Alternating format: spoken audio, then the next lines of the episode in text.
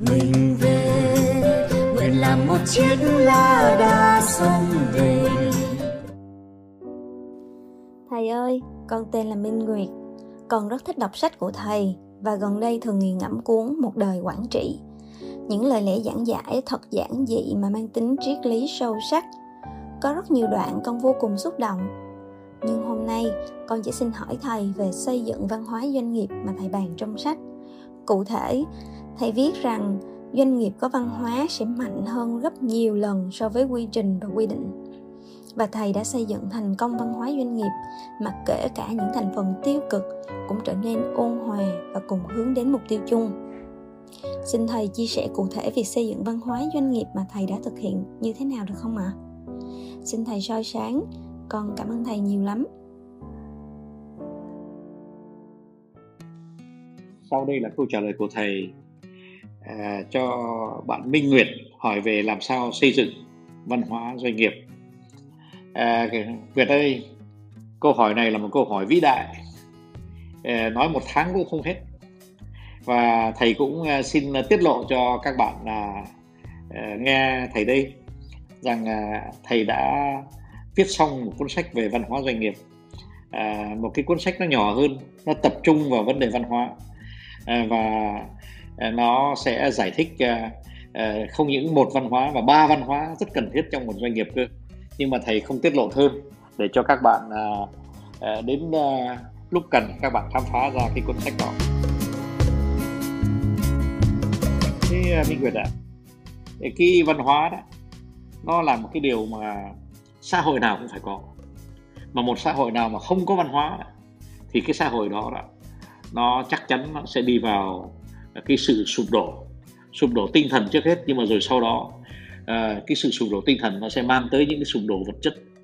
À, bởi vì người trong cái xã hội đó không ai tin ai không ai muốn làm việc với ai không ai thương ai không ai mến ai không ai thân thiện với ai. À, đôi khi còn không ai muốn làm việc với ai nữa. Thì ôi nếu thế mà gọi là một cái tập thể thì có lẽ à, cái chữ tập thể đó nó quá lỏng nó không tốt thế thì làm thế nào để xây dựng cái văn hóa doanh nghiệp? Văn hóa doanh nghiệp nó tới thì bắt buộc nó là nó phải có sự tham gia của tất cả mọi người và tất nhiên là nó phải có sự tham gia của lãnh đạo. Lãnh đạo phải làm gương và lãnh đạo phải hành xử với nhau giữa các lãnh đạo với nhau đúng theo cái tinh thần văn hóa mà mình muốn xây dựng. Thì cái đó là cái điều đầu tiên.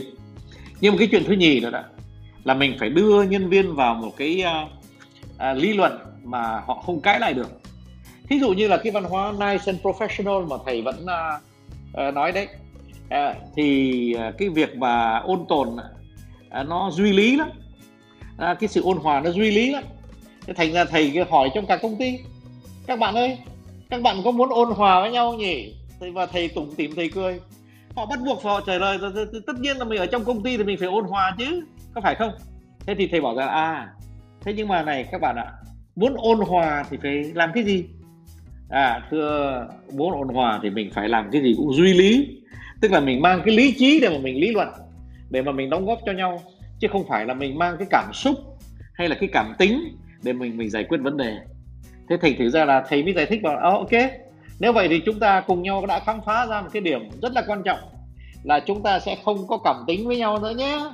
Chúng ta sẽ xây dựng một cái xã hội duy lý làm cái gì cũng lấy lý trí à, để dẫn dắt cái à, à, lý luận tập thể của chúng ta.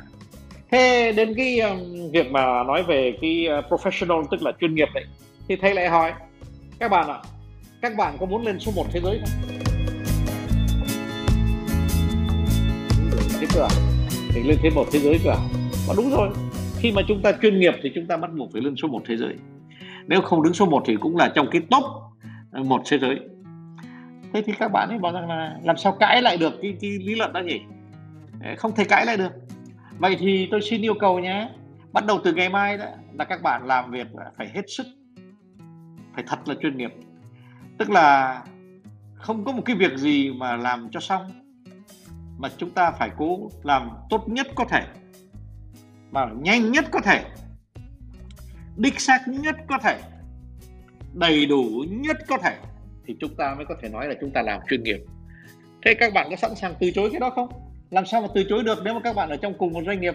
Làm sao từ chối được nếu mà các bạn nhận lương mỗi tháng mỗi cuối tháng? À, thế thành thực ra là một cái lý luận như thế đấy mà lại với à, các à, lãnh đạo trong công ty sẵn sàng hy sinh để hành xử với nhau theo đúng cái à, văn hóa mà chúng ta mà đòi hỏi uh, các nhân viên thì tất nhiên là nhân viên họ sẽ phải quy phục và họ phải dần dần nếu mà họ không muốn theo họ cũng sẽ phải theo. Bởi vì không ai cãi lại được. Cái uh, lý lẽ là đưa cái, cái uh, công ty ờ, lên số một thế giới. Và cái lý lẽ là chúng ta hãy có mối quan hệ duy lý với nhau chứ không có cảm tính ờ, và không có tùy tiện. Thế thì đây là cái câu trả lời của thầy cho bạn Minh Nguyệt về văn hóa doanh nghiệp. Như thế nhá Nguyệt nhá. Non nước yên bình khắp nơi chung lòng. Mình về nơi đây, cái nền